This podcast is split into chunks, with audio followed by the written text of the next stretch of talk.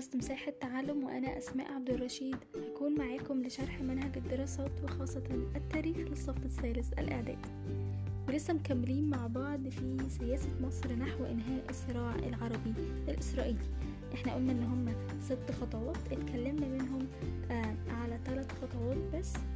وخلينا نتعرف مع بعض على باقي الخطوات بس. يلا بينا نراجع بشكل سريع على الثلاث خطوات اللي قلناهم قبل كده. أول خطوة فيهم كانت مبادرة الرئيس السادات لزيارة إسرائيل من أجل السلام عام 1977 اتكلمنا وقلنا إن هو كان بيدعو وبيسعى إلى تحقيق السلام وبتطلع إن كل دول المنطقة أو شعوب المنطقة تساعده وتسنده في هذا الحلم حلم وجود السلام وانتشاره والقضاء على الحروب في المنطقة. تاني حاجة كان مؤتمر كام ديفيد وقلنا انه دعا الرئيس الأمريكي كارتر كل من السادات وبيجن علشان يحطوا بقى بعض المفاوضات يعني تتم بينهم علشان يضعوا بعض القواعد اللي يمشوا عليها أو الاتفاقية يعني اللي تحصل لتحقيق السلام بين مصر وإسرائيل. آخر حاجة وكانت حاجة مهمة جدا جدا آخر حاجة اتكلمنا عليها يعني المرة اللي فاتت وهي كانت معاهدة السلام اللي حصلت في مارس 1979 ونصت على بعض النصوص والاتفاقيات اللي كانت مهمة بشكل كبير منها انسحاب إسرائيل الكامل من سيناء والقضاء على حالة الحرب اللي بينهم وتحديد عدد الأسلحة اللي موجود على الحدود.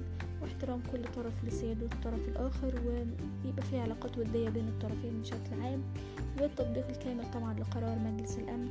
وكمان بدأوا بمفاوضات علشان الحكم الذاتي للفلسطينيين على أراضيهم.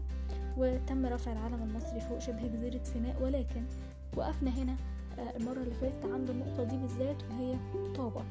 طابة كانت لسه تحت سيطرة الإسرائيليين. فخلينا نتعرف إيه كان رد الفعل المصري على هذه المشكلة. أكيد مشكلة كبيرة جدا تخص كل مصر حتى لو شبر واحد من أرض مصر. وده هياخدنا للنقطة اللي بعد كده في خطوات مصر نحو إنهاء الصراع العربي الإسرائيلي وهي نقطة اللجوء إلى التحكيم الدولي لاستعادة طابة يعني إيه بقى الكلام ده؟ هنقول إن طبعا حصل خلاف إن هم يحددوا بقى نقطة الحدود بين مصر وإسرائيل. دلوقتي إحنا خلاص نهينا الحرب بينا عايزين نعمل حدود بينا وبينكم. نعرف فين أراضينا وفين أراضيكم. بتنتهي فين أراضينا علشان تبتدي أراضيكم. فكان في خلاف بقى على النقطة دي. كان الإسرائيليين شايفين إن طابة داخل حدودهم هما والمصريين شايفين لأ طابة دي مصرية فداخل حدودنا إحنا. فابتدى بقى في مشكلة كبيرة جدا على وضع أو تحديد الحدود المصرية الإسرائيلية. انتهت إزاي المشكلة دي؟ إنه ابتدوا يلجأوا إلى التحكيم الدولي زي محكمة دولية كده هي اللي تحكم بين مصر وإسرائيل بقى مين اللي هياخد طابة أو الحدود دي هتتحدد فين بالظبط؟ فاتفقوا فعلا على مبدأ التحكيم وفي سبتمبر 1988 تم إصدار القرار من هيئة التحكيم بمحكمة العدل الدولية والحكم كان لصالح مصر. وفي مارس 1989 استعادت مصر طابة بشكل كامل وعادت في عهد الرئيس آه الأسبق محمد آه حسني مبارك. وبكده مصر استرجعت طابة بشكل كامل عن طريق التحكيم الدولي.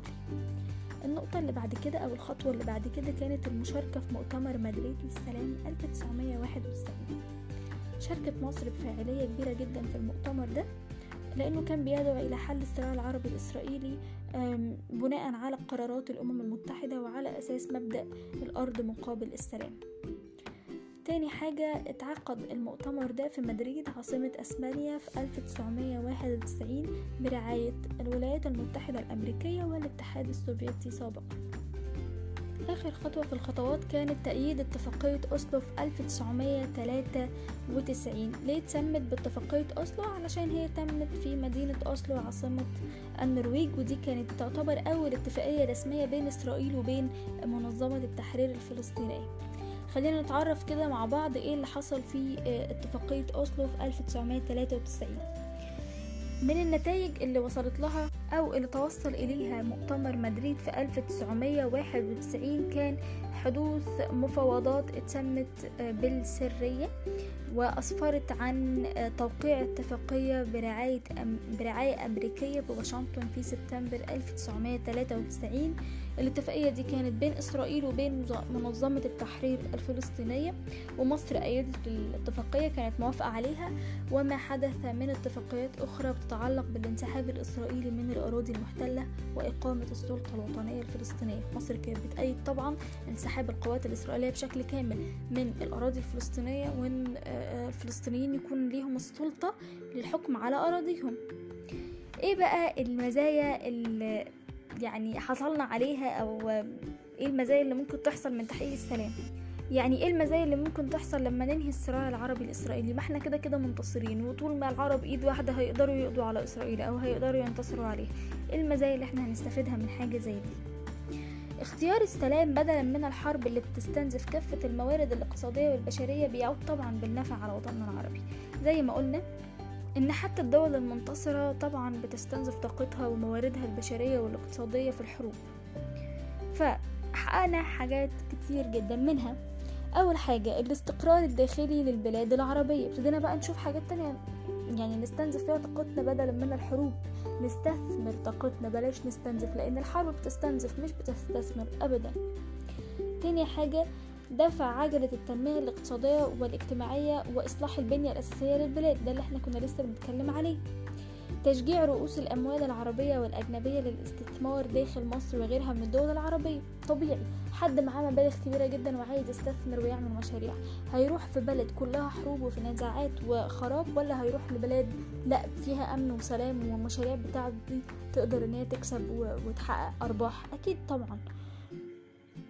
الحاجة اللي بعد كده تنشيط حركة السياحة مما يؤدي إلى زيادة الدخل القومي وتوفير العملات الأجنبية. نفس الكلام برضو في موضوع السياحة.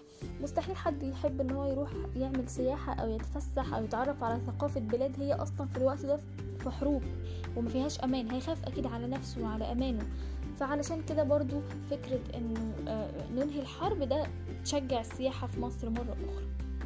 وآخر نقطة هي إقامة المشروعات الوطنية وتحقيق التنمية في مصر بشكل خاص ومنطقتنا العرب العربية بشكل عام. إحنا كده نكون اتعرفنا على كل حاجة ليها علاقة بحرب أكتوبر وتعرفنا على الصراع العربي الإسرائيلي بشكل عام مش بس مع مصر لا اتكلمنا مع الدول الأخرى كمان فلسطين وسوريا. وكمان اتعرفنا إزاي تم إنهاء الصراع العربي الإسرائيلي أو خاصة يعني الصراع بين مصر وإسرائيل. وإزاي وصلنا إلى معاهدة السلام اللي لحد دلوقتي ماشيين على مبادئها. ودي كانت حاجات مهمة جدا جدا إن إحنا نعرفها عن تاريخ بلادنا مصر. ومكملين بقى في حاجات كتير حصلت في الفترة الأخيرة يمكن جزء كبير مننا عايش المرحلة دي. وهي الثورات اللي كانت بتحصل في الفترة الأخيرة في مصر. لو مهتمين وحابين تسمعوها أنا متأكدة إن أنتوا مهتمين جدا تعرفوا المعلومات دي. تابعوا معانا البودكاست الجاي عشان هيكون فيه معلومات مهمة جدا جدا وهننهي مع بعض الوحدة الثالثة وهي الوحدة الأولى في التاريخ دراسات الصف الثالث الإعدادي. شكرا لكم جدا لاستماعكم. مع السلامة.